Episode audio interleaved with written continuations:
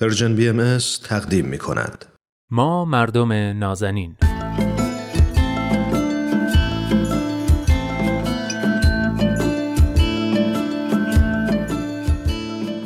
سلام. سلام به شما مردم نازنین. خوشحالم که این هفته هم با من نوید توکلی و برنامه خودتون. ما مردم نازنین همراه شدید. و البته با کارشناس جامعه شناس برنامه. دوست خوبم عرستو رحمانیان. موضوع این هفته تربیت کودکانه.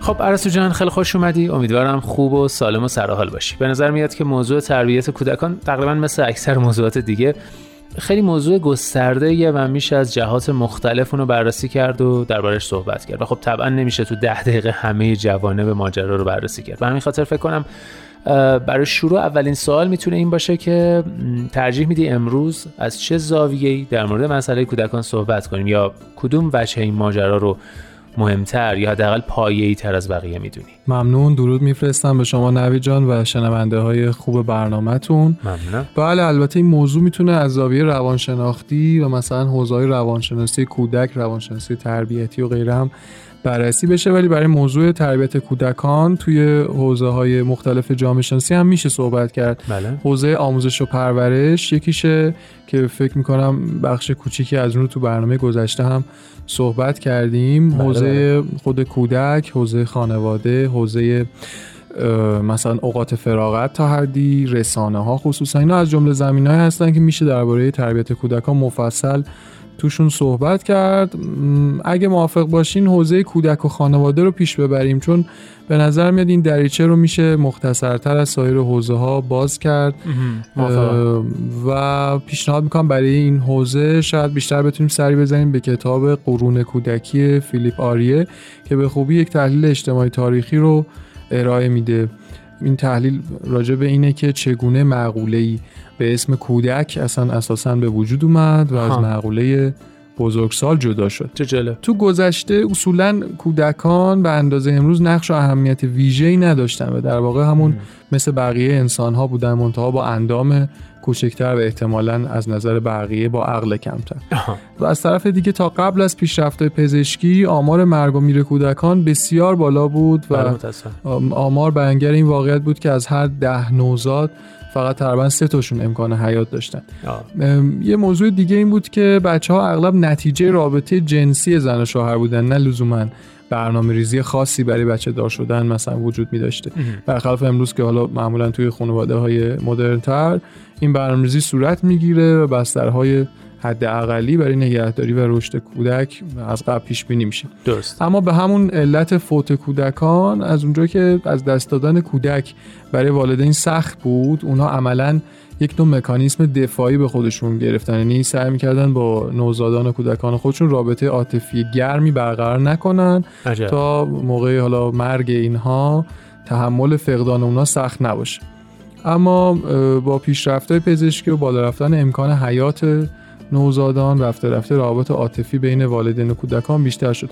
تو گذشته اینم اضافه کنم به کودک نگاه مخصوص و متناسب سنش وجود نداشت و اغلب کودک رو گفتم همون بزرگسالی با اندام کوچکتر می‌دونستم. این نشون دهنده در واقع بازتاب این تفکر اجتماعی بود که کودک ویژگی به خصوصی نداره و نیاز هم به توجهی متفاوت به خصوص نداره. نهایتا با اون میشه اندازه عقلش رفتار کرد.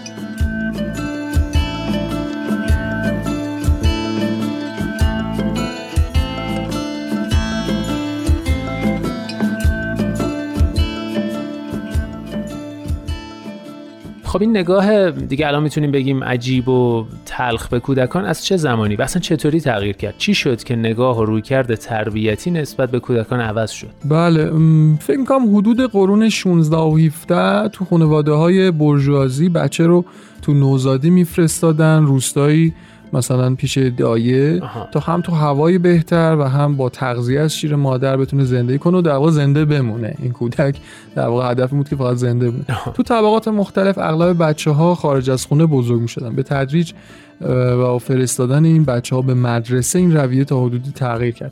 مدارس محلی برای تعادل میان نیروهای حفظ کودکان تو خونه و از اون طرف نیروهای گریز اونا از خونه موثر واقع شدن. کودکان تو مدرسه آداب مختلف اجتماعی رو فرا گرفتن و با مسائلی مثل مثلا بهداشت و نظم و اینا آشنا می شدن این تاثیر خودش رو به خونه ها برد. و در نتیجه خونه تبدیل به محلی شد خصوصی و دارای نظم و ترتیب یعنی تاثیر اولیه اون مدارس توی خونه ها و تغییر شکل خونه ها و البته زن و شوهر هم به مسائل زندگی همدیگه و مراقبت از کودکان اینجوری بیشتر توجه نشون می‌دادن و علاقه من شدن. کلا هم تقریبا میشه گفت توی همین دوران بود که خانواده مفهوم جدی تری پیدا کرد. چون تا قبلش زندگی خصوصی چندانی وجود نداشت و مرز بین خونه و مثلا میادین عمومی شهر و اینا دقیقا مشخص نه آدما تقریبا یه جایی تو همین دیگه میادین و خونه و همه اینها هم در تعامل بودن دیگه. اما از این دوران خونه و خونواده رابطه تقابلی جدیتری با جامعه پیدا کرد و تونست تدریجا تبدیل به یه نهاد خصوصی بشه. فرزند در واقع بشه یک عنصر این خونه و اولین در واقع می‌تونم بگم جرقه ها این که کودک و فرزند یک نقش به حساب بیاد و یک نگاه ویژه تری حداقل بهش بشه شاید مربوط به همین دوران بود. بسیار خوب. و اشاره داشتی به نقش مدارس در تربیت کودکان. اگه میشه یکم در مورد این مدارس اولیه و روششون برای تربیت کودکان برامون بگو تا جایی که من می‌دونم اون زمان مدرسه ها دروس و علومی که الان رایجه رو درس نمی‌دادن بله. معمولا تمرکز اونا روی آموزش بهداشت مثلا آداب اجتماعی نزاکت احترام و کلا ارزش اخلاقی بود. از طرفی گفتم که قشر برجوازی یعنی طبقات میانی نسبتا مرفه بودن که اول از همین بچه هاشون فرستادن مدرسه. در نتیجه با آموزش دیدن بچه ها یک تفاوت جدیدتر و ویژه‌ای بین این طبقه با دیگران به وجود اومد که اونا تونستن خودشون رو از توده مردم جدا کنن یعنی این طبقات. از صدای 16 17 کودک تبدیل به جزء ضروری و مهم خانواده شد همونطور که گفتم و اعضای خانواده باش ارتباط عاطفی گرم و عمیقی برقرار کردن.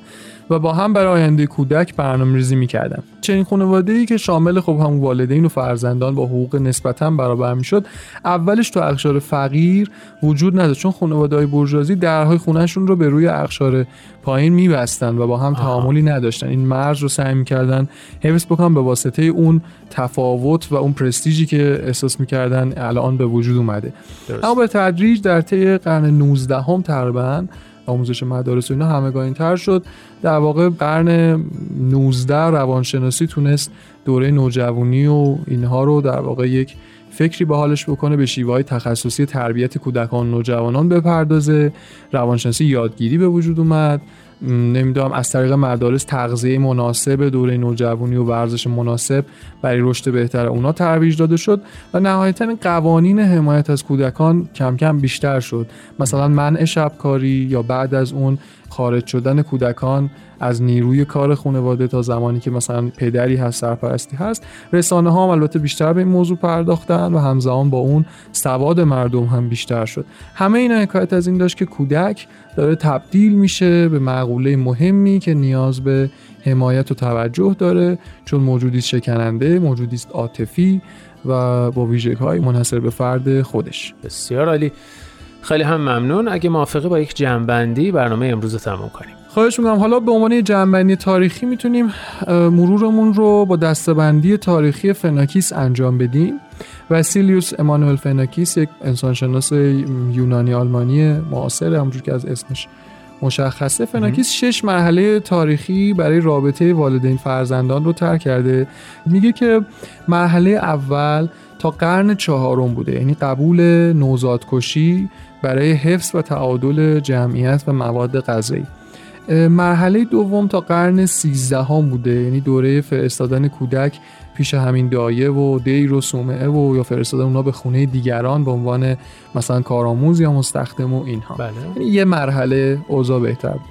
مرحله سوم میشه قرن 13 تا 17 یعنی دوگانگی احساسات نسبت به کودک در خانواده که این بالاخره الان چیزی هست نیست موجودی هست که توجه می‌خواد نمی‌خواد اینها.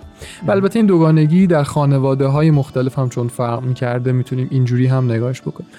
مرحله چهارم یه قرن بعد یعنی قرن 18 تلاش والدین برای شناخت تفکر و احساسات کودکان بیشتر میشه اینجا. تو قرن 19 و 20 یعنی مرحله پنجم خانواده مهمترین مکان برای آمادگی و ورود به زندگی اجتماعی کودک میشه. و دیگه با پایان قرن 20 یعنی مرحله ششم طرح نظری های مختلف جامعه شناختی برای دفاع از کودک به عنوان عضو ضعیف در برابر فشارهای خانواده. اینها در واقع اواخر قرن بیستم و اوایل قرن 21 دیگه خیلی جدی تر میشه و ما می‌بینیم که چقدر سرعت این تغییرات تو این قرون اخیر بیشتر بوده و تقریبا می‌تونیم بگیم تو همین دو سه قرن بوده که کودک تبدیل شد به یک معقوله جدی و مهم و مستقل از انسان بزرگسال.